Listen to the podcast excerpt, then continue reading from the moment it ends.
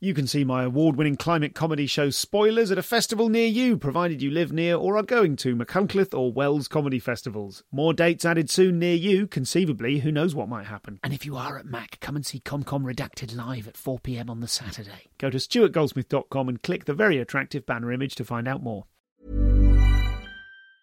Life is full of awesome what ifs, and some not so much, like unexpected medical costs. That's why United Healthcare provides Health Protector Guard fixed indemnity insurance plans to supplement your primary plan and help manage out of pocket costs. Learn more at uh1.com.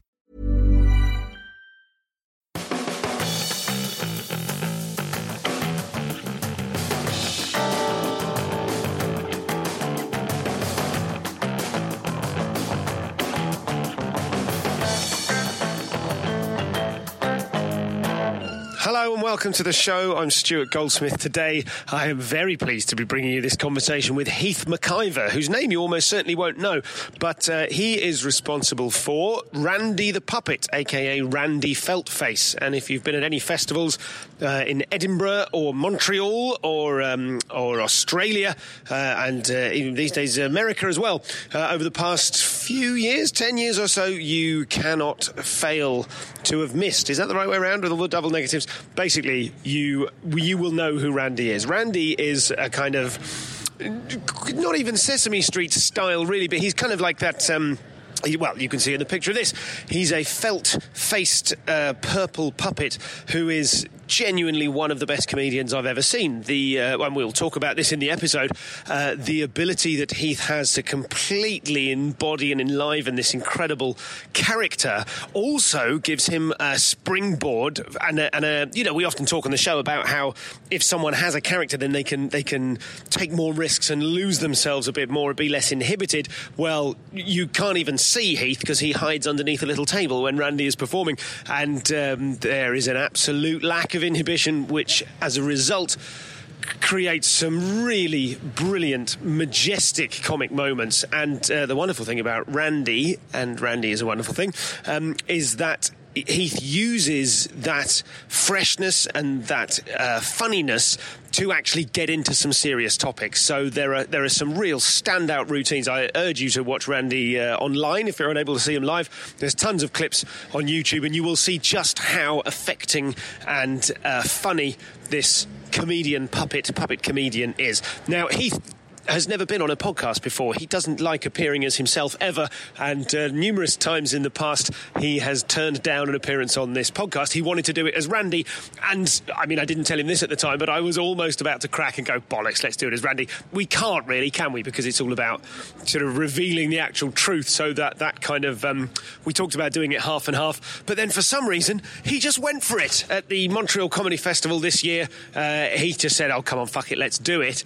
And uh, as you will hear, that is in part because of a, a, a life change that he's making at the moment. There's a, a really excellent hour long conversation here and another 30 minutes, uh, which include all sorts of extra secretive details about Randy's creation, his uh, fictional and actual backstory, and exactly what it looks like underneath the. I feel like it's called a playboard, but I don't know if we use that exact term. Um, so there's loads of stuff. If you're in the Insiders Club, go to comedianscomedian.com slash insiders to uh, to get hold of another 30 minutes of this conversation. That is quite a lot of ado. So without any further ado, this is the very, very honest and very, very funny Heath McIvor. This must be quite weird for you. It is. Well, you know what? It's it, it is weird, but also it's not. It's weird. It's only weird because it's it's only weird if I think about the fact that someone else will listen to this other than you. Yep. Um, it's like when you're on the radio and then you have that moment where you go, "Oh my god, people are listening to this," Yep. uh, because otherwise it's just you having a chat with someone in a studio. You've done a. You have uh, always attempted or uh, always managed to keep your name out of Randy's mouth and out of any of the publicity material. The, the DVD of Randy Writes a Novel ends with written and performed by Randy. Yes. You Yes. said you told me uh, when we spoke two nights ago that that is you feel that's slipping out of your hand a bit. what what's happened is I've always made a conscious effort to. Uh, Randy is the Randy is the performer, right? Should we explain who Randy is for people? Right, right, right. So I'm a I'm my name is Heath McIvor. and I'm a puppeteer. This is me coming out. Thank you. this is actually my coming out moment as a puppeteer because I, I mean, I've always been a puppeteer. I was a puppeteer before I started doing Randy. I've been a puppeteer for 21 years. Randy's been around for about 14 years, and uh, he's a character that I do stand up comedy with.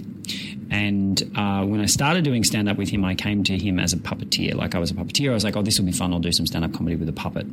And when I started to realize that he, he was establishing himself as a character in the first couple of years of doing him, I went, I'm going to distance myself from him and push him as the character. So I, you know, from doing theatre and stuff as a puppeteer, you come out, you take your hood off, and you take a bow at the end of the show. When I started doing solo shows with Randy, he takes the curtain call, and that was pretty much the first step. It's like, okay, he takes the curtain call, so he does all the interviews. So there's, I think there's like one or two interviews that I did in like 2008 or 2007 or something as Heath McIvor, the puppeteer, doing a puppet called Randy, and then from that point on, it's all Randy. So all the interviews I do are as Randy. If I do radio, I take him with me. If I do If you do radio, you take him Yeah. with you, so they can be looking at him and because you can. they talk to me differently if he's not there. Of course. Yeah. Uh, if anyone mentions the Do fact you that you hide under the table in the radio studio? generally, yeah, yeah, because these days radio, a lot of it's filmed in they're and all sorts- Yeah, it's like. Yeah, so yeah. anyway, I hide. But um, and if I don't take him, I find I get very different questions.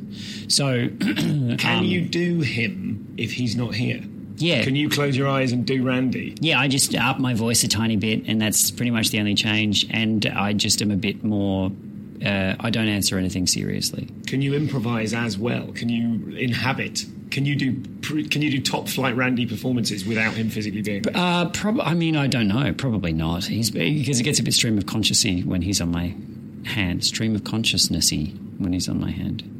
Um, you know, I can talk about puppetry and I can talk about comedy, um, but talking about my my reasons for staying as anonymous as possible seem like at times have been self sabotaging on some level, probably um, to the point of like you know vehemently like uh, having like firm stance on things around. Um, even like social media, like I've only had an Instagram account for Randy for a year and a half, I think, and before that I was like, "Fucking Instagram's fucked," and now I'm like, actually, hmm, yeah, hmm. I like I'm late to the party on that, but I, uh, it, it's like the reason I'm going here is because you asked, you mentioned that I said the other night there's been a slight shift, and it's because I feel like I've been fighting an, a, a losing battle, keeping myself completely anonymous.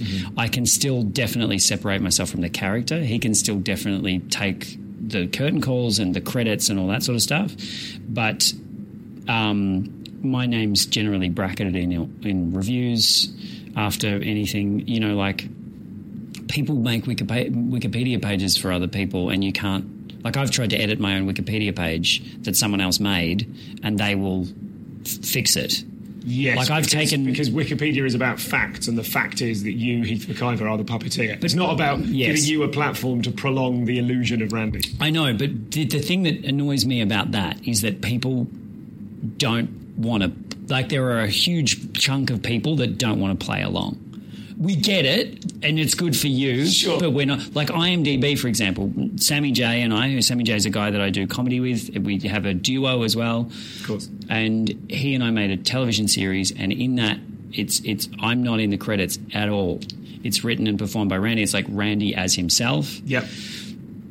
Before we even released it, one of the other actors' agents went on IMDb and put all the credits on and put me as the guy that does Randy. And I went to IMDb, got started my own thing. It was like, can we get rid of? I'm that. That's me, and that's not how I want to be credited. I'm not credited like that. I got nominated for a, for an award, like an, an actor award in, as in double ACTA. It's like the um, Australian Emmys, Gotcha. but not as exciting. It, uh, um, Randy got nominated as Randy without any mention of me as like the first non-human person to ever. So even the award people Went, went, with, with it. it. Yeah, yeah, okay. And then there's these people like, no, bruh, bruh, it's not. We know what's really going on, bruh. On a side note, could you could you you know the way actors when they join guilds or you know uh, unions come up with a, a stage name? Could you change your name to as himself?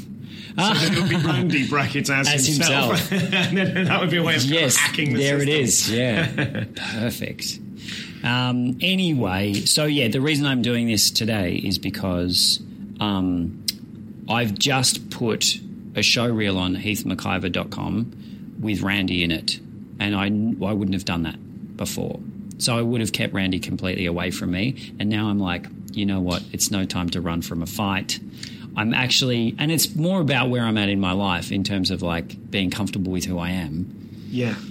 it's really interesting. It's a crossover between going, you know what, fuck it, I'm gonna, I'm gonna, I'm gonna be okay with being associated with that puppet because, and being proud of being the puppeteer of that puppet on some deep level of not feeling my own shit of my own personal shit, and also like, if I can't beat them, I'll join them and call and make the, sh- you know, call the shots around. Yes.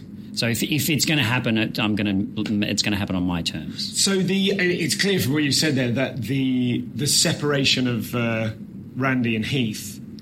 Um, I wanted to say church and state there, Yeah, but maybe there are No, it's parallels. It's pretty much the that same thing. separation wasn't uh, historically. It wasn't simply for the kind of fun, jokey quality of like, "Hey, I never appeared, Randy." You know, let's make Randy seem as real as possible. Hmm. There was also a kind of base to that decision, which was to do with, which is kind of wrapped up in your identity and your self confidence and self belief and things like that. Absolutely, yeah, yeah, yeah. Because uh, also just some sort of uh, probably on some level some sort of self righteous um, puppeteer Puritan bullshit on some level where it's like you know I'm I'm behind I'm I'm more crew than performer. Like Randy's the performer. Um, but then on a deeper level there's like some sort of like self-deprecation self-flagellation shame you know hiding. I've got secrets under it all kind of shit. Catholic guilt riddled fucking you know backstory.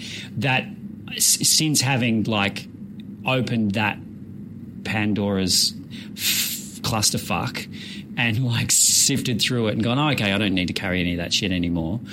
Stuff that I thought was really important and stuff that I felt was like a big deal is not a big deal anymore.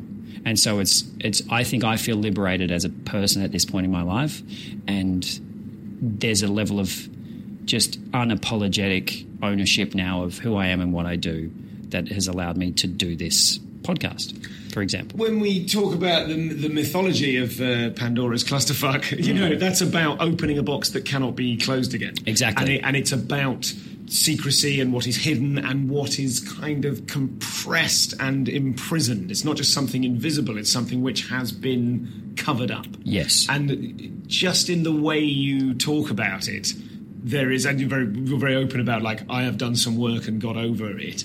At the time, it would be easy, I suppose, to, to sort of presuppose that there was repressed Heath and Randy gave repressed Heath a voice as much as you gave Randy a voice. Yeah, I mean, I'm like you, you got access to the it because Randy, it has to be said, is like one of the best stand-up comics. Like Randy is an excellent stand-up comic because, and, and I think in my uh, apprehension of Randy, part of that is the license to do and say whatever you want. You, it's like you, you don't need to personally take responsibility. You, Heath, didn't maybe at the beginning need to personally take responsibility for the things that Randy was saying. Mm. So Randy could be scabrous and filthy, and I'm not saying Randy was like deeply racist. and everything like that, No, no, no. Could tap into the id and let it speak in a way that another comic I would find much harder because I have to physically see them looking at me as I tell the secrets. Yes. I mean, I think on some level, it's like this comes up a bit. as like, well, you can get away with saying whatever you want because you're a puppet. On some level, that's true because he is uh, immediately um, disarming. Like, there's a childlike joy that you tap into when you see a puppet. And that's just people just have that, unless you've got a fear of puppets, which is a thing. But if you see Randy, you look at him, and because he doesn't have any facial expression, you just you imprint what you think he's thinking onto his face. Yes, he is a naive yeah, face, isn't it? Yeah. Exactly. So there's that level, but as far as the, the tapping into that sort of d- deeper level of consciousness, that that that I think probably it was a shortcut to my comedic voice Like I got there quicker than I would have if I had to get on stage and people go, "There's a bearded white man in his 20s or 30s." You know, like you sum a comedian up when they walk on stage. You go, "Okay, I've got this person's number." I don't have that, so you know. Uh, you know, you've got what is it, 15 seconds or whatever to win an audience. You, you've got to not even like you, you walk on stage and they go, he's dressed like that. That's how he talks. That's what he looks like. I know who he is. Mm. So you either run with that and that you embrace that this is my character, or you go against it and there's or what however you find your voice with how you look. Mm. I didn't have to do that because Randy, like with a puppet, to be a bit puppet wanky for a minute, the first thing you do when you get a puppet is you pick it up and you look at it in the mirror and then you find its voice and how it moves and what its eye line is and how it breathes and because you it's like putting a mask on and looking in the mirror and going oh I, I move differently now I look differently Yeah. you know so it's It a- flashes, doesn't it, when you get it right? Yes. With a mask or with a puppet, I guess, that you you do a thing and you go, oh, that felt true. Yes. Yeah. Or you just usually like you put I'll put a puppet on and, and play with voices for half an hour or an hour or sometimes three days depending on the puppet, and then it just at some point it clicks in. And You go there, there they are. That's the that's true to that character kind of thing, and that uh, yeah, that's like a shortcut to finding that kind of voice. I think. Yeah, like I, I, I as a comic can't really parade around in front of a mirror trying different voices. I mean, maybe some people do. I can certainly think of one very famous uh, young comic in the UK who, at the start of his career, every time he was kind of fated for success, but every time you'd see him at a gig, he'd be trying something different. He'd Yes. be doing you know, one-liners or absurd stuff or angry stuff or depressed, you know, mournful stuff until they found exactly until he found exactly his thing. So I suppose there are there are kind of versions of I think people absolutely do that. Like you hear a lot of comics who go, I, I gigged for eight years until I finally did material about A, B, or C, and Sure. then people responded, and I was like, oh, that's what I do. That's the truth. That's, That's- the that truth. That's the thing. Yeah, Yeah, yeah. And why I was very Randy was super angry, and and and like my early stand up, like I mellowed a lot about probably about six years in, um, and now I'm probably angrier, but I'm angry again, but it's delivered with confidence and it's relaxed. It's not like fucking and another thing, which at the start, that's how that was my gear. It was like Why was that? probably but partly my comedic influences around that time, but also because I was just an angry. I was like, everything's fucked.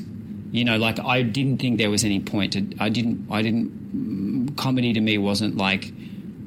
I liked the absurdity and the silly stuff, but it was like I was pissed off. Like all of my artistic expression came from like a pissed off place pretty much throughout my I was in like a metal band and you know if I would write something it would be vitriolic and my comedy was angry.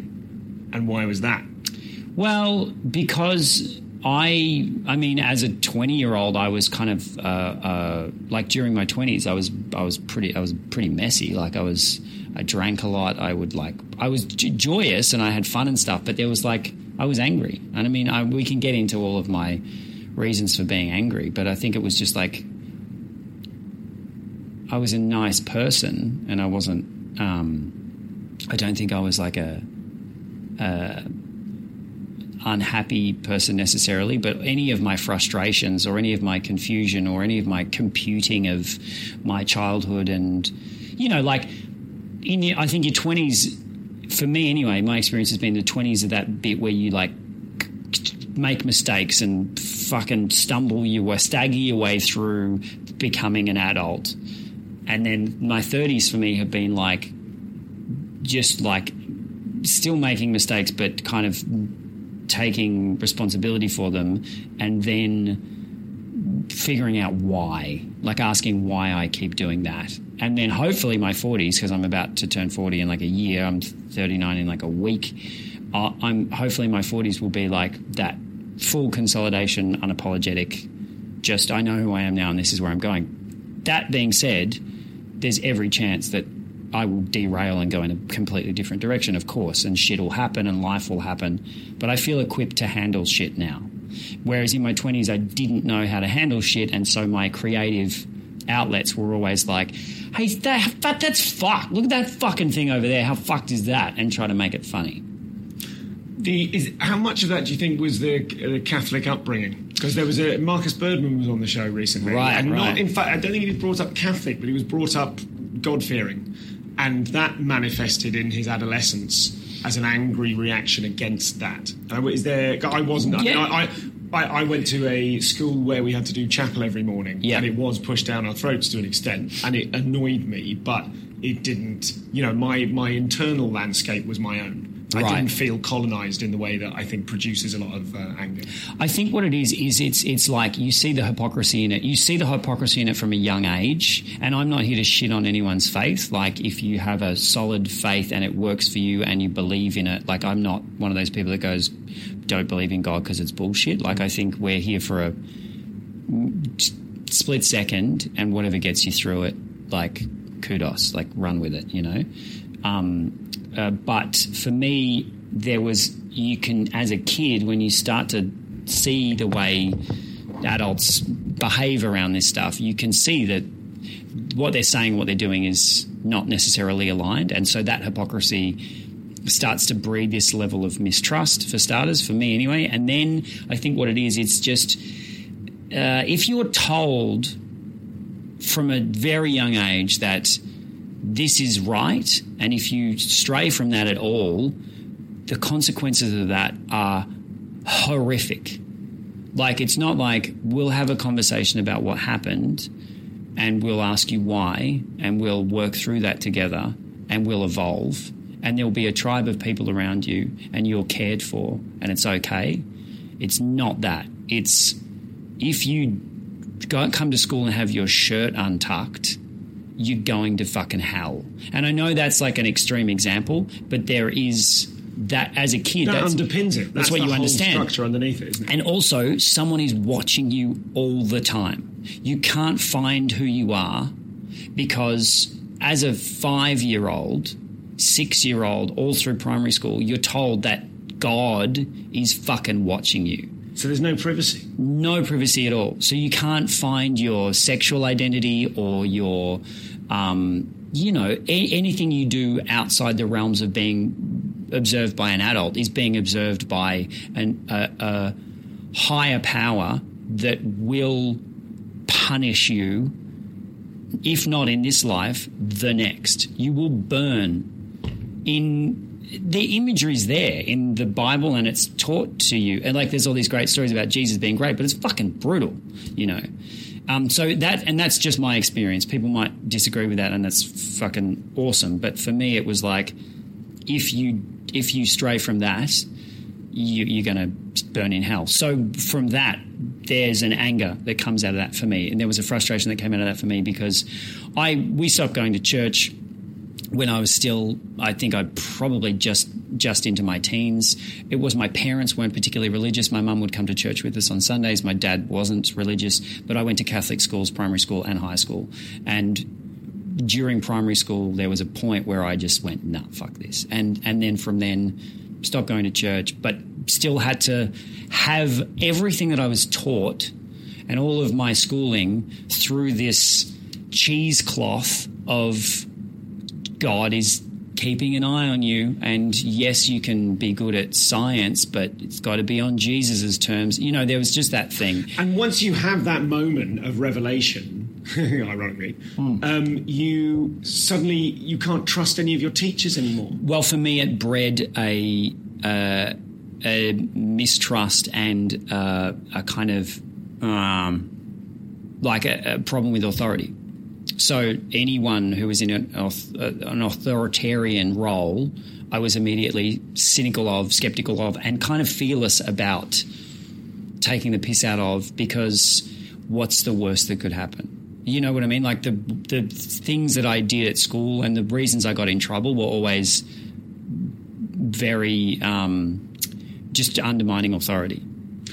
That seems to me in keeping with a stand-up's early years, formative Yeah. years. You Yeah. know, like uh, the the kind of pressure release of laughing at authority, laughing at a resented authority. Yes, and also that's where drugs and alcohol came into it because that's the perfect fuck you. That's the thing they're saying not to do. Exactly. Yeah. And that's where, you know, um, secrecy around relationships and all of that stuff, like all of that kind of, all of my formative um, uh, kind of methods of self discovery and experimentation had to be done in like where no one was looking. And so that totally filtered into my 20s so this this comes back to this idea of being unapologetic about who I am now is tied into all of that stuff because I've looked at the concept of shame in and where shame fits in and where I'm what what coping mechanisms I formed in my life to effectively harbor a shame habit and what I've been through in the past maybe just 6 or 7 years to just let go of that. It's really cool. So, so the reason that I'm okay about doing this is because I genuinely, like I can say this honestly, when before I said I was like, I don't want to think about people listening, but I don't care what they think. Which is so fucking liberating. Like, I'm not going to read any comments. I'm not going to, like, I'm, I'm having a conversation with you. And if people listen in on that, fucking great for you. But you said at the start that and off off air that this is a platform for me and i was like no it's not it's your pod it's your podcast sure. so it's not i don't see this as a platform for me i'm I, I this is like a an opportunity to put on record that i'm okay with who i am now you're okay with nothing being on record isn't that like isn't that like in itself a uh, I don't know what that is. I, I, I know where you. I see where you're getting at. There seems an inherent contradiction. There is. There really is. It's sort I'd of like a- everyone to know that I don't need anyone to know anything. Exactly. Yeah, yeah, Sure. yeah, yeah. Hey, that, I mean, listen. It's all phases, isn't it? It's all kind of ripples of a self-discovery and then the reactions. Yes. One, like one of the things I'm fond of saying is that I, I don't read reviews anymore. I don't read my reviews anymore. Mm. And the next level of that is stopping telling everyone that you've stopped telling everyone. You're, Yeah, you exactly. Yeah, I don't read- I don't read I'll get that. Yeah, this yeah. is necessary. This is the infrastructure. This is the scaffold around the space rocket. Yes. I've got scaffold. Eventually, I won't need scaffold. But how liberating is it not reading a review? Fantastic. It's the best. Fantastic. because you remember what it was like when you were like, "Oh my god, I got a review," and then it'd be like, "Oh," eh, if it wasn't good, or even if it was good, but there was one line, it could fuck your season, you know, or like at least get in your head. But now it's like not reading them is just great. It's so- to the point where so I'm now great. I'm like I don't I don't want reviewers in my room.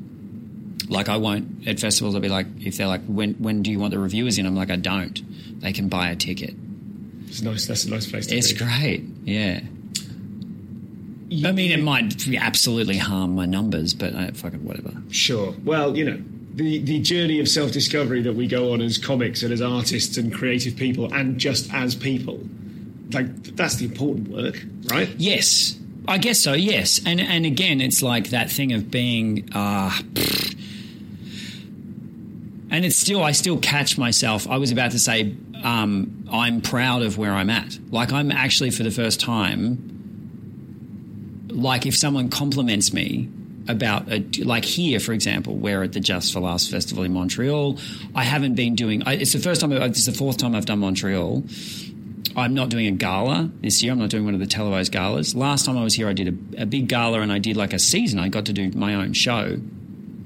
This year is the closest year I've had to like a breakout year because I did these roast battles Yeah, man. Which is which is like a it's some sort of like I mean I guess there's a it's, there's a late night fun it's like if you've done set list Yeah. yeah. it's like that thing of like you go and see comedians do things that you're seeing them not do their set for Yeah, and starters you're seeing them out of their comfort zone. Yes. They're clearly pacing around and shitting themselves. yeah, yeah, yeah, and also you get to see other comics judge them. Yep. and they're not nothing. None, nothing they're saying is scripted. It's absolutely So- defined. The roast battles Yeah. here have been the Jeff Ross Invitational Roast Master, whatever it's called. Yeah. I- I- they've been superb, and they are a hotline to recognition at the festival. It's arguably more meaningful for Randy to have been in the roast battle, got through a round, got binned, and then been invited back for an exhibitional match or whatever it's called. Yeah. Um, against Fin Taylor last night, Who which a was legend. titanic. I mean, and I think Finn has experienced the same thing this year of being here and going, oh, suddenly everyone knows who he is because he took some fantastic shots at, He really at did. some high high profile yeah, targets. you know. yeah.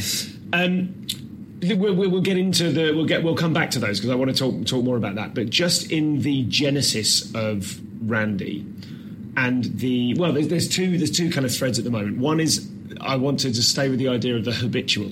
For a second, because those I'm fascinated with that. I'm really happy these days, but I'm still in the habit of my previous anx- anxiety. Of course. just in the habit of it. So, and and the habit of it, if you embody the uh, the the habit, it's pretty much the same as just the anxiety. Do you know what I mean? If you walk around the place expecting to be attacked all the time, Yes. have you really conquered your anxiety? Well, i- if, I think can I I'm, jump talking in? about, I'm talking about me. Yeah, yeah. I wonder if there's a parallel for you. No, no. Because Eve, do you feel like you have learned to? Are you able to witness that habit happening as it happens, or is it only in hindsight that you go, "Oh, that was habitual behaviour"?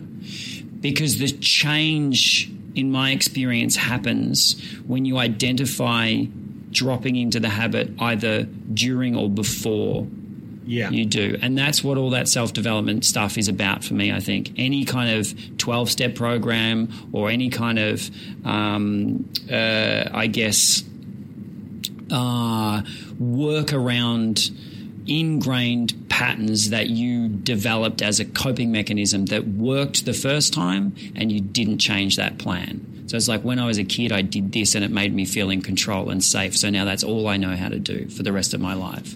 If you can go, oh God, I'm doing that just before or during it, identify it, step back, acknowledge it, either apologize for it or just own it and then change, that's where it happens. That's that's where the shift happens. That's all it is for me. It's like going, I'm about to say this thing, and I know I'm saying that because it gives me a certain chemical release in my body that validates me or makes me feel shame or makes me feel empowered or in control.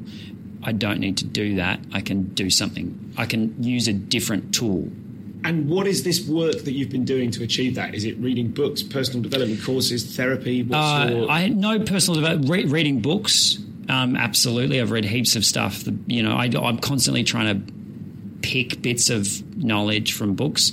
Therapy. For the first time, really, I found a therapist that I kind of connect with, which what is really cool. of therapy? Just talk therapy. Just and he's in another country, and I talk to him on the phone. I've ne- I met him in person for the first time after talking to him for six months on the phone. okay. Um, and I've also like done. I've I've been through a few different twelve steps. I mean, when you do a twelve step program, a lot of people go, "I think everybody should do the twelve steps," because it's actually just a way of. You, I didn't want it to go here, but we're going here. It's like um, uh, this is a thing that I am powerless over. This is a thing that I'm in the habit of doing, which causes a level of unmanageability in my life. It causes shit to go a bit sideways or fucking catastrophic. And if I stop trying to control that, realize that it's something that's out of my control, hand it over, and then go back over my life, look at how I fucked up, where I fucked up, forgive myself for that behavior, forgive other people, and ask for forgiveness. You just shed it. And then you, then it's just about that's basically it, and then the rest of it. This is my huge oversimplification, but then it's just about having some kind of consciousness around behaviors that have caused you problems in the past. And that's what I mean about going, I'm about to do this. Yeah. I know where that's going to go because I've done it a thousand times before. Yeah. So I have to do it this way instead. And I'm not, I don't have all the answers, but at this point in my life, I'm, I'm like, I feel like I'm level on it. You know what I mean? It's really fascinating. I'm very joyful, as you can hear, talking to Heath. He's uh, he's a really such a warm presence and such a lovely guy. I suppose uh, he has. I wonder if he. I wonder if he would be this nice a person if he'd actually been subject more personally, more kind of like if he'd been on stage and visible. Do you know what I mean? I wonder is there a correlation between how lovely and warm a human being uh, Heath is and the fact that he's done a particular version of stand-up comedy and is maybe a little bit less cynical, and hard-bitten. Who knows? But uh, lots more coming up with Heath in just a second, uh, and of course half an hour available to members of the Insiders Club. Join up at comedianscomedian.com/slash insiders. Before we get stuck back into this conversation, uh, please note that you can go to randyfeltface.com to find out about Randy, and you can go to at feltface on Twitter to read Randy's tweets. Uh, Heath also has his own website, but you'll have to work that out for yourself. I feel like I owe him some degree of uh, pseudo anonymity. Now, uh, I mentioned last week that uh, we're gearing up to the tour. The first tour date is coming up soon. It's going to be in Edinburgh. Imagine doing the show up there.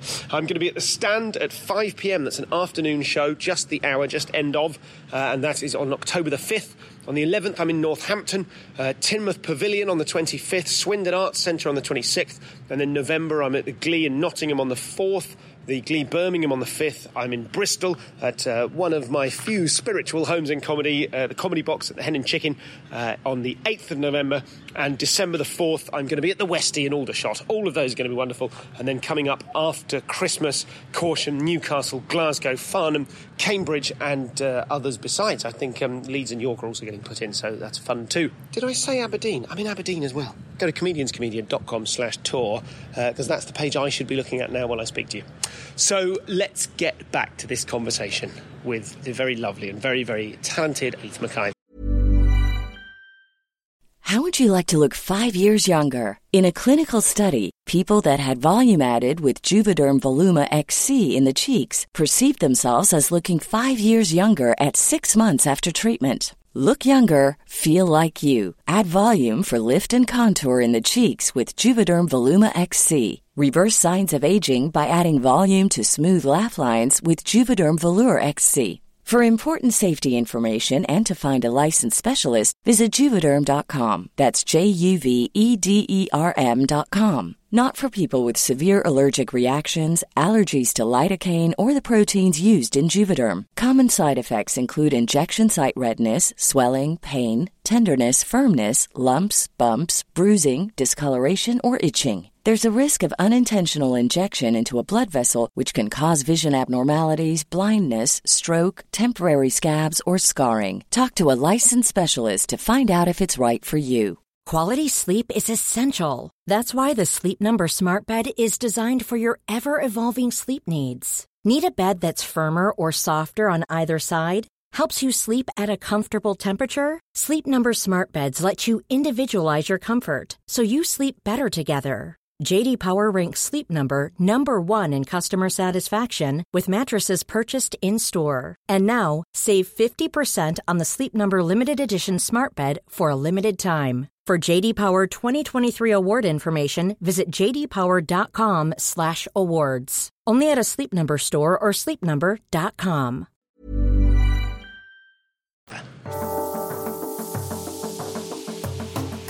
How did you get to puppetry pre Randy? How did you get to from anger to heavy metal to to puppetry? The reason I use Randy to talk about stuff on stage is because I can be fiercely honest and connected to whatever my truth is through a, a, a very clearly disting, distinguished comedic veil. So he is obviously taking the piss because look at him. You know what I mean? So when he gets earnest, it hits deeper, I think, because if you forget that he's a puppet and he's saying stuff that's like really raw, it gets people. You know, so I have that. He has that. The his superpower is stupidity and wackiness and craziness and anger and chaos, and then the stillness is powerful because of that. I don't talk about any of this stuff without him having that without that filter. So if I was doing stand up as myself, I don't think I would necessarily be able to hit these marks because I'm hideously, well not hideously, but fiercely private.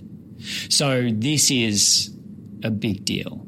But it's okay because I'm here and obviously it's happening and I know what's happening. But I just needed to put that in. Like, I think if someone listens to this and goes, oh, maybe I should look into the 12 steps, then that's me carrying a message mm-hmm. and that's what you just, you're meant to do and that's great. But at the same time, with those programs, they're anonymous for a reason. Sure. So you don't come out and go, I identify as an alcoholic because uh, it's meant to be it's it's attraction rather than promotion. So it's not like I'm not going. Everyone should do a 12 step program. Blah blah blah blah blah. And that's why Russell's Brand's book is interesting because he is. Uh, a lot of people would go. He shouldn't be doing that. He shouldn't be talking about recovery in a way that is publicly promoting. But at the same time, it's that's how it's meant to work and we're at a point now where that that level of exposure is amazing yes. if he can get that message and i i give that i buy copies of that book and give it to people all the time because i'm like if you want to weigh in that's fucking amazing because he's funny and it's easy to get into it and he explains it in a, anyway i'm rambling but basically this is intense yes i i appreciate that mm. and i appreciate you allowing it to be intense and i like I isn't it meant to be funny? This podcast? Absolutely not. Right. Okay. it's totally not. There's every other podcast you're ever going to do, you can be funny on. It's not, yeah, it's great. Not, not what this one's about. So I left school and I went to a different school for year year twelve, my final year of school, which was in Melbourne. I was a country kid. I grew up in the country. Went to this school in Melbourne. It was a very artsy school, theatre, film, film. I did film and media and all these subjects that my other school didn't have. And I was like, I straight A's. Like mm-hmm. I was mm. valedictorian. I fucking blitzed it because I was finally like treated like I wasn't a fuckwit and uh, was great. It was good. It was really cool. And through that school, my media teacher was also the theatre studies teacher. I wasn't doing theatre studies, but I was doing theatre outside of school. I was doing plays and stuff with friends. And he found out about this TV audition because there was quite a big theatre studies kind of culture at that school. So they went to the school and said, We're looking for people to be like suit puppeteers in this television series. And he put me forward for it because he knew I did stuff outside. And he goes, I think you'll be good for this. So I went and did this audition for a kids' TV series called Pig's Breakfast, which was a, a Channel 9 Australian TV show. Uh, and yeah, I got it. And I was 17. I was finishing school, I was doing exams, and I was shooting this show. That's where it started. So my first television job was my first puppetry job was like a national TV show. And you were had you done training in puppetry, or was it all just picking no. it up yeah. and seeing people around. Don't you? think I'd ever used a puppet before. And I was in a suit puppet, so I was like okay. inside the thing. But he had like moving eyes and a moving mouth, and he was kind of like a pretty dynamic character. And from that. Were you controlling the eyes and mouth, or yeah. someone else doing? Oh, no, no. So, so you're in the suit. I'm in the suit. I had a helmet, and if I moved my head from side to side, he had eyes on eye stalks. His eyes would move left wow. and right and up down. And then I had like a rod on his on, on his bottom. What was jaw. the character called? Grob. Grob. Grob. Um, yeah. So that was, and it was, we shot like, uh, series one was like 56 episodes. Yeah, was, right. And it was okay. like brutal and it was long. And I went from living at home and commuting like an hour and a half every day to school because I grew up in the country and then went to Melbourne. I moved straight out of home into a single bedroom apartment in Melbourne, earning money on a TV show. And it was just like, let's get drunk all the time. Ah, and it was great okay. and it was awesome. But I learned a lot. And then from there, I went straight, uh, you know, the people I met on that job, um, uh, got me on audition for The Hobbit live. There was like a live tour of The Hobbit, and I went straight onto that. And then there was, then I became, then I started touring. So I started touring when I was mm, just turned, oh no, I was still, I just turned 19, I think. Proper skills, high production values. Yeah a great base for the, the, the you can I can see that that base in the work in the high end work you do in how well made Randy is in how well performed you know what I mean? Like, right right right. Like oh the projection desk you know what I mean? Like yeah yeah, yeah I see what you mean. theatrical decisions as well which I'm sure Sammy kind of that's mm. a kind of co-authored element perhaps. Um, are puppeteers I don't know many puppeteers are they like the boys in the band? Can you work drunk can you go? Can you have a cheeky beer at lunchtime and get away with it? So throughout my twenties, absolutely. Like with the Hobbit tour, so unprofessional. We used to get shit faced before shows, and and uh, terrible. Like because you're on tour. The Hobbit was a really interesting one because we're on tour for like nine months, I think, and it was a bit of a boys' club. There were it was all dudes, and there was one guy in particular who I'm still very good friends with. We became like terrible twins and incorrigible sort of t- behavior backstage and stuff. Corrigible, incorrigible, incorrigible. And um, uh, so, yeah, there was a lot of, and you know, I then went on to other tours where we would have a few beers before shows and stuff. And I wouldn't do that now. Even when Sammy and I started working together, we'd have like a, I used to make him have like a shot of tequila before a show. Um, against his his better judgment, but um, yeah, I would always have a few drinks before shows. And when I stopped drinking, my comedy got immediately sharper, like so much sharper. Like, biz- like Did you did you tell yourself before that that if I don't have my little drink, I won't be in the zone? I think that's a thing that people Yeah. can tell. Absolutely, themselves. people do that. But also because for me, we're back on drinking. Damn it! But for me, drinking was wrapped up in well, sober Heath is going to be boring Heath. Yeah. Sober Heath's got no game. He's never going to get laid. He's never going to have any friends. He's like that's he's that's. It was so wrapped up into my personality that I was we'd have let's go for drinks, let's get shit faced, let's blah. you know. So that was definitely my comedy. It was like it was punk in some on some level, but it's Yeah, just sure. when you get rid of it, you you go, oh no, actually, there's a person under there that doesn't need that. It's Yeah. weird, but um, yeah. So the pup, the puppetry stuff, definitely in my twenties, there was a there, there was kind of like still that rebellious disrespect of yeah, I can have a drink before a show, whatever the fuck. But also on the other side of that, I took it. I mean, it, this is going to sound contradictory, but I took it very seriously. Like as soon as I went, I'm a puppeteer now. I was like, I'm a fucking puppeteer now. Like I, I just loved it and did everything. I've done so many jobs and still do. Like Randy is, I still do Randy, but like I do. If any puppetry gig comes up, I'm like in. You know, What's your favourite non-Randy puppetry gig? uh, ever? Yeah. Oh fuck. Oh, I did it. There's two. There's two characters. Well, one my favorite character that I've ever done, other than Randy, was a character called Fiend, and he was in this. It was a Henson puppet, so it was like a Jim Henson Creature Workshop puppet, um, and it was for a TV series called Me and My Monsters, um, and he was just an awesome puppet, and I'm I'm like really if I ever see any little bits of it, I haven't watched it, but I see, if I see a little bit, I just did a show real recently. I put a little bit in it. If I ever see any of that work, I'm like, oh fuck, I was like, I was on. What are the limitations of Randy? I can't. He's stuck behind a thing. You know, like I can't pace the stage really. I pace behind the playboard. I pace behind this little thing. He, um, I can't see the audience.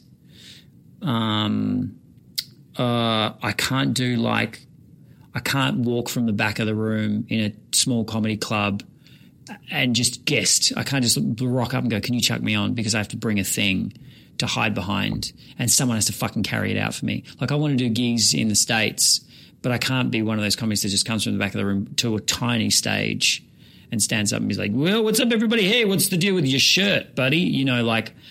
I have to have someone like, can you carry on my ironing board wrapped in black fabric? Could you? so I mean, it's got to be in. It's got to be some elegant, like two hula hoops with curtain in between. There are, there are, there have been. Like no, no, I've used lots of different sets over Yeah. the years and stuff, and and you know, having a traveling set is really great. But you know, the ironing board was it you that said it can't? Yeah, the other night I was like, Oh, yeah, oh, it's literally an ironing board. you were like, is it, you can't still be an ironing board. You're still using a fucking iron because again, like every theater has one, every hotel room has like the number of hotel receptions I've walked past carrying an ironing board under my arm from the room.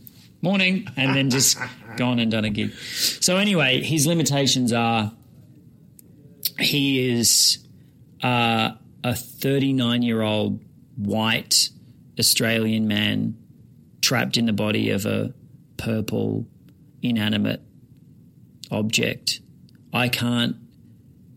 I I can comment. I don't. I don't write anything that I can't. I don't write anything that I'm not willing to talk about at length in the bar with a stranger who may have a d- opposite opinion after a show. You know because what I mean? Because he's an actor. Because, like, you're not. You, Well- you one might think you had the ability to create a female puppet and talk about yes, more gendered issues, but you're not going to I do wouldn't that. do that. That's not you. it's not my experience. And and again, I think that's the well, it's you know, it's comedy is truth and all that, blah blah blah. But it's like if his limitations are just my limitations. Like I can't, he can't do anything that I wouldn't want to attach my name to. And he's not from somewhere else. He's you. Yeah. People are like, what is he? I don't know, he's just a dude. He's just a dude who's. I see him as like a 39 year old dude just figuring it out. I don't see him as like an alien from the planet Blip Blop who landed here and he's like, what's with the humans? Like, that's never people just go, "Oh, we get it. He's a, Sure. he's just a dude who's saying words." And that's that's really kind of um, I don't know what it not refreshing exactly, but that's part of the charm of it is his absolutely alien appearance and how normally he behaves and Hmm. how mundane our world is that he inhabits. and that wasn't a decision. No, right. It wasn't like I'm going to make him a person that it was like, well, of course he's just a puppet that because backstage at that show, he's just a dude who's about to do a shitty corporate gig. That's where his character came from. So that's who he is. Like, if it was like, I want to do a puppet character, because people are like, oh, do you have other characters? You know, like I'm a ventriloquist with like five puppets. Sure, sure. No, I don't have other characters. He's just he's, I do stand up with that puppet. I've got other puppets that I've used in different contexts, but I'm not going to get up and do stand up with another puppet. Could you, as a, just as a, as a thought experiment, if you got to a gig and you'd left him in the car and the car had driven off, could you do his voice hiding in the wings? I would go out on stage and do him without the puppet. Would you? Yeah. Have you done that? I've I've thought about that. I've like if if something happened, I would either not do the gig, but if it was me doing it solo and it was a sold out room, I would probably go, "Hey, look, this is we have don't nobody film this, but I'm going to do the set." Probably. And you would be okay with being seen? Yeah, I've done I've done like two or three open mic nights. Um, my thing now is because I'm going to spend a lot more time in the states this year. I'm going to do open mic nights as me to work gear up, so I don't have to carry him around. But I've done it a couple of times. I did actually. I did one in. I did a gig in Adelaide. Did a little run in Adelaide in, in Australia late last year, and I w- was doing a gig at the Rhino Room on the Friday night, and I had this new bit that I wanted to kind of refine. So I just went to an open mic and got up and did a set. Uh, said my name was Gordon Shumway, who is the name that Alf. Do you remember Alf? Yeah, I remember Alf. Alf used, Alien life Yeah, Alf, he, yeah. he used to use the name Gordon Shumway when he pretended to be a human on the phone or whatever. So I got up and I did the set, and it went really well. And then afterwards, people were like, "Wow, have you? Do, what, we haven't seen you before. Are you?" Do you do? I was like, no, actually, this is like my second ever gig. Like, I, I didn't really, which was honest. So, you know, Yeah, and then they were like, wow, are you doing any other gigs when you're in town? I was like, oh, I'll probably be at the Rhino. I'll drop into the Rhino on Friday. And there was a woman on the bill and she was like, oh, I'm doing a spot at the Rhino on Friday. I'll see you there. I was like, great. And then I saw her backstage at the Rhino on Friday and I was like, hey, and she's like, oh, you came, you made it. And I was like, yeah, yeah, yeah. And she went out and did her spot. And then I was on in the second bracket and I went out and did my spot. And her and her friend were sitting in the front row for the second half.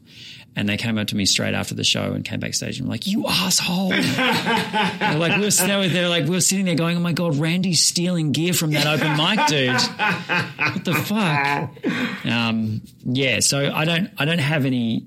My my argument for not doing stand up as me has always been nobody needs to see more of this. Sure. Like there's this guy's out there, whereas Randy has a a different hook, you know.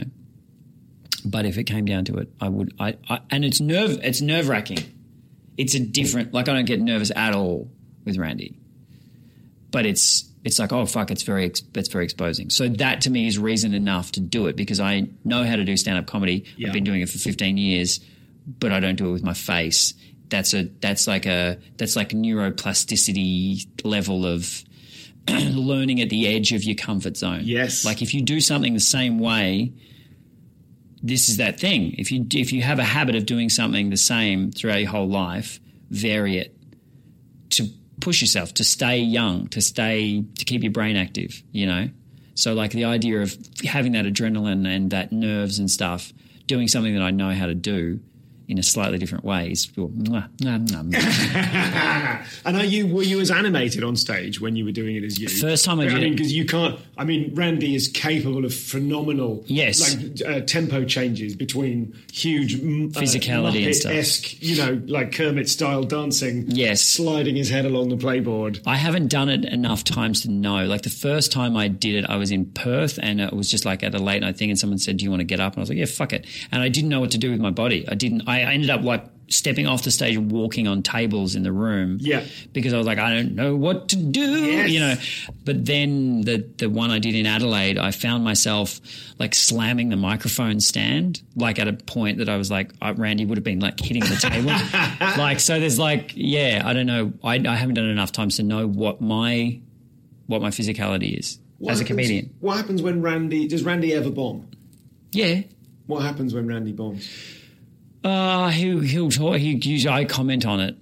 So, like, if if I'm having a bad gig, I I will acknowledge it. And how do you feel about it afterwards? Are you insulated from feeling terrible? No? God, no, no. It's my it's my fault. It's not. He doesn't bomb because of how he looks. He No, bombs sure, because I miss. to, you didn't have to take the bomb in the face. You did. They didn't I- look you in the eye I as you bombed. Do you think it's? I, I, do, I don't know because I don't know what that feels like. But I know I know that there is a level of uh, there, there's definitely a, a blanket around. There's like a blanket over my head as I run to the limo afterwards. You know, like I'm uh, the flat, the paparazzi don't get a shot of my face as I leave, but. I'd like to think I feel it. Ju- I feel the level of failure just as deeply. The shame is just as hardcore. But I guess maybe not because I don't have to walk through the foyer and hear that. Oh, there he is afterwards. But I still feel very exposed. Like I, you can't see me, but I can feel you. Like you can feel the room, and if the room is cold, that's devastating. And how do you cope with that? How do you personally cope with that? Give it During a show, Uh, during and more and after. What's your technique for getting back on the horse for feeling good about yourself, particularly in the sphere in which we've been talking of shame? How important that is to you and your psychology. How do you cope? I don't have a specific coping mechanism for that because it, it is when I bomb or if I bomb or if I have a show that I think is bad, it is usually, in fact, I would say always more about how I'm feeling before I go on stage and what's happening in my life outside of that. If I'm feeling good and confident in myself and I go on stage and I do a set and it doesn't fly, I go, well, they were a bit fucked, weren't they? But I don't, if I'm like not comfortable in myself and having a bad time and going through some shit in my life, I walk off stage and go, I'm fucked and I need to die and that was terrible and I'm no good and I should quit and it's blah, blah, blah. So it's different every time, you know what I mean? But I think the, um, uh, I've gotten a lot better at going, oh, that happened, and laughing about it and going, fuck, that was, you know, I think you do. I think you become more bulletproof because, particular, it's it's it's only difficult when you're doing brand new stuff and you go, this, I think this, I think there's something in this, and you go out and you. You know, you get so used to certain bits of material and it's so comfortable, and you know where the rhythm is and where the laugh's going to land every time. But then you write a new bit, and you're just naked again, and you just it's like a first gig again. And when you're doing the stuff, when you're doing the the the uh, honed stuff that's killing, Yeah. you can come off going, I, I am good. I knew I was good. Yeah. And I'm good. And then you drop the stuff and you right back to, oh God, I'm terrible. I'm terrible. Yeah. I myself am a bad comedian. And I love that because it's like I get off on the fact that that's like, oh, there's still something in that. I know that that bit's going to work. Uh, you get, you just get a sense, and it's like I like it when you write a bit or you're working a bit up on stage, and it's like I'll write a joke and I go, that's the tag of that. That's that's what that's where that joke has to get to, and then you realize that the laugh is on the bit in the middle of the joke, not at the tag. Yeah, and so yeah, you go, oh fuck, that joke's about that. Yeah. Like the audience goes, that bit's not funny, but that bit, that's the joke. And you go, oh, fuck, I totally misread that. Yeah. I thought it was all about, you know, dogs, but it's actually about clouds, you know, Yeah. whatever the fuck. It's like dogs and clouds is a bad example, but you know what I mean? It's, it's, It's, it's I love setup. that. You, Yeah. were- you were doing a setup to get to a punchline. They Punchline after the doesn't work. setup and not the punchline. You're like, oh, I think I wrote. An, I think I've written half as much as I thought I had. yeah, yeah. Or even better, it's not even the set, like the setup's the same, the punchline doesn't work, and it's that one little side, it's the one little detour. It's like the little glance down the alleyway in the middle of the joke that you get, that gets the biggest laugh. And you go, Yeah. ah, oh, that's the funny bit. Yeah. Anyway, uh, how do we get to that? Fucking, I don't, I, I've gotten better at coping with I'm fine if I bomb. It's fine. Like, fuck. Like, I think if you do enough stuff and if you have enough interactions, I don't talk about comedy much with other people really, other than comedians. And generally, I try to not talk about it all the time. So if you have enough other things going on in your life, enough other points of reference, grounding, like weights on the ends of your helium balloons, I think you can walk off stage and go, that doesn't matter, does it? there's 50 people that didn't laugh at that, or there's a thousand people that didn't laugh at that, whatever. Like I'm not somebody, nobody died. I didn't, you know, attach the left ventricle to the, uh, you know, I didn't fucking, that person's going to be okay. We didn't lose him on the table. You know what I mean? Like, it's like, fuck it. And what an amazing life. I've got the fucking best life, man. Like, seriously, I just travel around and I don't have any, I don't have a house. I don't have a family. don't have a house? no, I'm like of no fixed address at the moment. I don't have a, a I'm not in a committed relationship at the moment. I don't have any kids. I don't have any responsibilities. I mean, I probably I need to do my tax, but I don't, and I don't have an abundance of cash. I kind of live gig to gig. There's an irresponsibility there that needs to change at some point in the immediate future.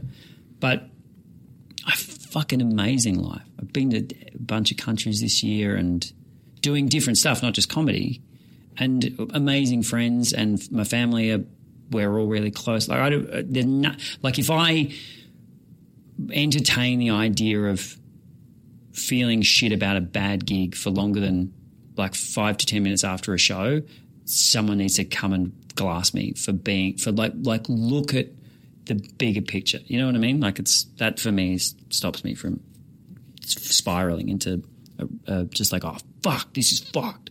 Whereas I think it was a lot more insulated in my own experience earlier on. Like this is the most important thing ever. You know, To wrap up, wrap it up. what's the plan with the states? What's the what's the ultimate ambition? world domination. Why the fuck not? I don't know. I, I um I would like to be able to sell rooms in America. I would like to be to have Randy have enough people know who he is that I could do a tour and tell my stories and do my shows to big enough audiences that I could stay in the states for a few years and yeah, and then of course like I would love to do more television. I would love to do another series with him. I would love to, and also the ultimate goal is to be on Sesame Street. Is it? Yeah, I'm throwing that down right now. Like that is like as a puppeteer, like Randy is awesome. And I'll keep doing Randy. Like I don't have any intention of retiring him, but the, my puppetry ambition is as big as my comedy ambition. So like coming here, breaking through with Randy, getting a visa, and then knocking on the sesame door until I get a at least a fucking cameo, if not a semi-regular character. Because that's hard. That's hard to get a regular character. Sesame Street. Someone develops the puppet, and then the puppeteer says, "I fancy that one," and then they see if they can make it work. You kind of, I, I believe, you kind of schlep your way up until you've done enough, you know, horses in the background and little bit part characters until they go, actually, you know what, you've you found a voice with that one, and you just kind of ingratiate yourself, and that character gets bigger and bigger and bigger until it Sesame Street a, and the Muppets are so important. So They're important. so important to me, and they're so important. Like the whole, the the pre Disneyfied Mm. I, I loved the first comeback movie, Yes. Jason Segel one. I absolutely loved it. Um, the but the super wholesome Henson period, like the whole. And I know, you know, I've seen all like the black and white clips, and like they were ad, they were for adverts, and you know they were trying. The the spirit of Henson is one of those. I suppose the American things, the other American things would be things like Bob Ross and uh, what was uh, Mr. Rogers. Mr. Rogers, yeah. You know, those kind of things, which I had no connection to Bob Ross or Mr. Rogers. I only know them from the internet, I only know them from memes and stuff. And then you Yeah. watch a little bit, you see um, that that hearing where uh, is it is it is it Mr. Rogers talking to the Senate about why they shouldn't stop funding public access children's TV? Yeah, yeah. And I God, that's a tear jerking clip. And you you see the Senate go. Oh God, you're right. you know, I mean? Suddenly It's Mr. children. Rogers. Yeah, yeah, totally. Yeah, yeah. But, but that the implicit, the goodness of Henson. Yes, and also like as a as a creative, as a driven purist, he's he's like one of the best examples of an artist pursuing his art and fucking nailing it and knowing what he wanted and doing it and also like he you know like if you read anything about him or watch any of his stuff he's like a lot of his personal stuff and his like experimental films and stuff when he was younger was all about running out of time. Like he always felt like he didn't have enough time. And I like that hunger in an artist when they're like, fucking there is we ha- like there are so there's so much to do and we're going to do it right and on muppets like 30 takes Mm. you know what i mean? Like i chuck randy on and do a, do one take most of the time. You know what i mean? It's like bang bang bang bang bang. And but when to have that level of as a puppeteer to be like there's 20 puppeteers on this set everybody has a puppet we're going to make every single puppet look right in this shot and we're going to rehearse it and choreograph it like a dance until it's fucking perfect and you see that in those muppet shows particularly in the films Yeah, when clearly the set is enormous Yeah, and yeah, yeah. built up high Yeah. and multi-leveled and layered. I, that's to me is like that. I want to. I want to do that, and I want to make. mupp- I want to make puppet films. I want to be. A, I'm a puppeteer. You know, like I want to do puppetry stuff. So the states is like yes, Randy is a comedian, and I would love for him to have a successful career in the states. But also my puppetry experience has been mostly Australian based. So I'd love to do some more stuff over here. Thanks. There you go. Thank you. Ah, lovely Heath. Such a joy to talk to him and um, very excited to see what he does next. He's one of those people that just the the production values, not just of the production, but you know what I mean? The all of those things, all of those markers of quality, the production values, the quality control, the writing, the drafting, the polishing, and the performance. Jesus, I wish you could have seen him at the roast battle uh, in uh, uh, Just for Laughs where we were in um, in Montreal. There's a nightly roast battle, kind of midnight every night, and all the all the industry kind of turn off industry mode and go and just watch comedians absolutely rinse each other um, under the expert tutelage of Jeff Ross and a, a cavalcade of uh, famous comedian. Uh, uh, Judges, and it was just, I mean, Jimmy Carr always wins. And uh, there is a certain pride in, I've mentioned this before, but seeing like Dave Chappelle and his crew all going nuts. Uh, Jimmy, who I believe is from Hounslow. Um, so uh, uh, Jimmy was great. Fin Taylor was amazing at those roasts as well, as was Randy. And uh, if you ever get the chance to see those, I mean, I know there's a, there's a version on um, on the TV in the UK uh, and in the States, of course. And you can actually go. I'm not. I should find out the name. I'll try and put this in the show notes. Um, there is the Roast Battle podcast, and at South by Southwest in Austin, Texas, earlier this year, I battled uh, with the the brilliant and very very funny Dave Hill. So have a look for that. That's somewhere. Maybe we'll we'll link to that on the show notes if Nathan listens to this and adds it and is actually paying attention, Nathan. Um, that's all. I'm going to post amble at you shortly. I'm hanging around uh, a sort of graffitied square of waste ground before before going on stage. So I'll post amble at you in a second. Um, just just a little note about the post amble if you're newer to the process. The, there's the show. That was the show, and uh, next week there'll be another show. But the show concludes in a moment or two, and after this podcast has concluded, you can hang around if you want and continue listening while I ramble at you. But there's no there's no illusion that I'm doing anything other than just having a bit of a think and a meander. And that's what it's supposed to be. And I say this only because I got a mean review on iTunes that said I bang on too much at the end of the show. And I felt like going, no, the show concludes. This is extra content which you can choose to uh, engage with uh, or not. But don't fucking whinge about it. Like I, I couldn't be like I go out of my way to, to shed you all by the time I, uh, I I do this bit. There we go. Hey, new new for 2019. Stu Goldsmith started saying things like "Don't fucking whinge." Well, that's all for this episode. Um, I uh, I hope you enjoyed it as much as I did, and that concludes the podcast. Speak to you next week. I don't have a huge amount to share with you this week, if I'm honest. Uh, we were in uh, hospital again at the weekend with the Boutros, and uh, his, he had a viral wheeze, and now we're at the stage like the fifth visit. So we turn up and go, "Yes, doctor." What they say? What seems to be the problem? And we go, "The problem is he needs uh, 2.5 mil of prednisolone now, and then twice more in the next 24 hours, uh, and uh, you you need to take these steps." And they they look him in, they look at him and they go, "Yeah, yeah, yeah, we do need that." so we've become quite pro about that, uh, and he was very chipper throughout. I'm very proud of him. He's uh, he's uh, very uh, upbeat.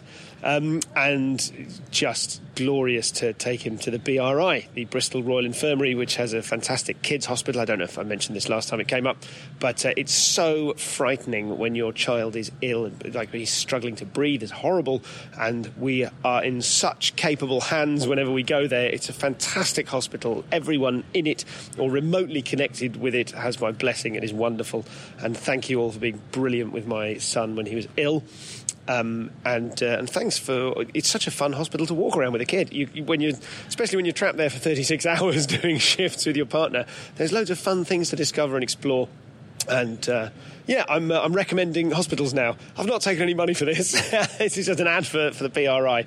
Should you be unfortunate enough to require their services, I cannot recommend them enough. And uh, I love everyone that works there. So if you're connected with it at all, I uh, please, and you listen to this show, uh, then please allow yourself uh, or allow yourself to feel an enormously warm and emotional hug from me. Um, I did at one point come out of a. Um, I did come out of a uh, a mother and baby. I'd nipped for a wee in the only available toilet, which was one that had a sign on it saying it's changing facilities. Now I didn't have the baby with me at the time. Future girl was uh, with her mum, and uh, and but I sort of I don't know if I consider myself allowed to go in there by virtue of being a parent. You know, I'm I know my way around a nappy, so this I'm allowed or whether I just didn't really think about it. But as I left, uh, there was a mum waiting to go in with a baby that clearly needed changing. Or, or maybe she was also blagging the system, you never know. Um, but I did want to say, and I had to, I mean, I was all soupy and tired, I'd been up all night, and uh, I I really wanted to say something like, uh, like to, to kind of clock her clocking me and say something like, yeah, actually, not all babies are visible. I really wanted to. I had a real, like a, a strong push to, um, to say what is effectively a really absurd joke that I think the person in the street or the lady in the hospital would really struggle to get on board with conceptually, uh, let alone whilst administering to their baby and or another child who uh, who's in hospital. So what I'm saying is. I, I wish I'd said that, and I didn't. And you know, in an alternate universe, this story is me going, and then I said that, and she just stared at me, and I ruined both of our days. So at least that didn't happen.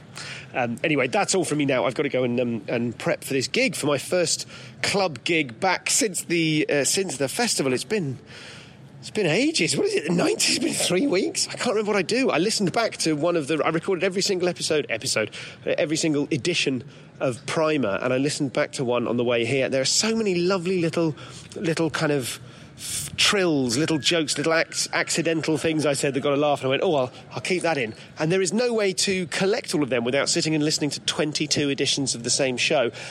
Dave from Toronto, Toronto Dave, who uh, who works at the Monkey Barrel as one of their excellent staff members that looked after me, suggested that I could crowdsource listening to Primer. If 22 of you wanted to uh, make yourselves known to me, don't do this officially yet. I'm just thinking out loud. Then um, I could send you a, one of the copies of Primer, and you could write down anything that seems like an afterthought in an attempt to sift whale-like through the uh, to try and find the krill. Is that a good idea, or is that? I mean, that's an administrative nightmare on the scale of the the t-shirt fiasco at Christmas. Um, I'll give that a bit more thought before I come back to you. Plus, I, I, I mean, look, I love I love my art. I struggle with the sound of my own voice, and the idea of listening to 22 hours of stuff in order to not let any nuggets go. I think what I should do is back myself that there will be nuggets in future and just listen to one or two of them. That's probably a bit more sensible, isn't it? Anyway, um, thank you everybody who got in touch uh, with their own stories of being unable to relax in the bath. Uh, and bless you, those of you who got in touch to say that you were also uh, in, uh, you know, accidents as a child and difficult things happened to you and it led to you being stressed and anxious. And uh, some of you also, thanks to those of you who said, no, I was in an accident, I'm absolutely fine. So uh, the results there, inconclusive. But the, the data on the warmth of the listenership of this show, very much conclusive. So thank you to everyone that got in touch. I reply to everyone. It just, these days, takes longer and longer um, just to fucking get round to it. I can't leave it like that, Nathan. Yes, I can. Yep, believe in yourself that's the end. okay, I'll speak to you next week. Loads of, God, face meltingly good stuff coming up. Um, who should we do next week? Should we do Sara Barron? Oh, it's a blinder. All right, have fun. Speak to you soon. Bye.